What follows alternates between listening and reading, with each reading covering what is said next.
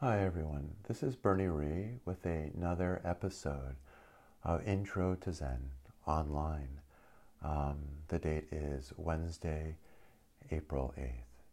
So um, I've decided to do something a little bit different for today's episode. Um, instead of offering one longer, longish um, meditation practice as I've done in the past, uh, I decided to record four mini meditations.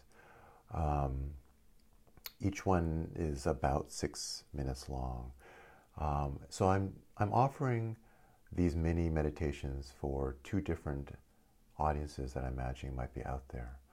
Um, one is those of you who I think um, are interested in meditation practice, would like to keep it up, but are finding yourselves just really overwhelmed with work, especially those of you who are teachers or students and making the transition to remote instruction, as we all are at Williams this week.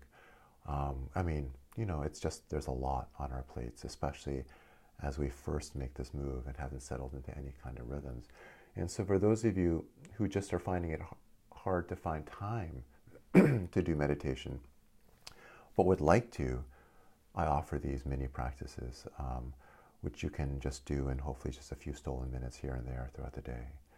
Um, the other imagined audience are those out there who might want to try meditation, think that it might have something to offer them, but are new enough to it that the recordings that I've offered so far, which are 20 to 30 minutes or even longer in length, might seem a bit daunting. You know, might be a lot to take on. Um, so for you all, I am hoping that these, you know, six or so minute long bite-sized introductions to meditation might be appealing for a different reason because there'll be ways to dip your toes into the practice, so to speak. Um, and then maybe you could move into transi- transition into some of the longer meditations, which I've recorded before and will continue to record uh, in the future. Um,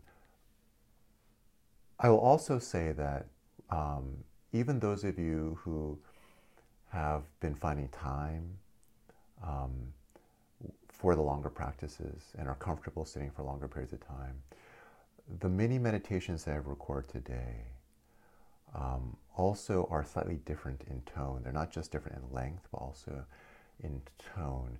They, um, a couple of them in particular, are especially effective for people who are experiencing anxiety or fear. Um, the two breath following practices that I've recorded for today um, can be especially um, good for soothing the mind and the body when we are feeling highly agitated, um, you know, emotionally dysregulated. So um, the, the, the two breath following practices um, invite you to exhale through the slightly open mouth.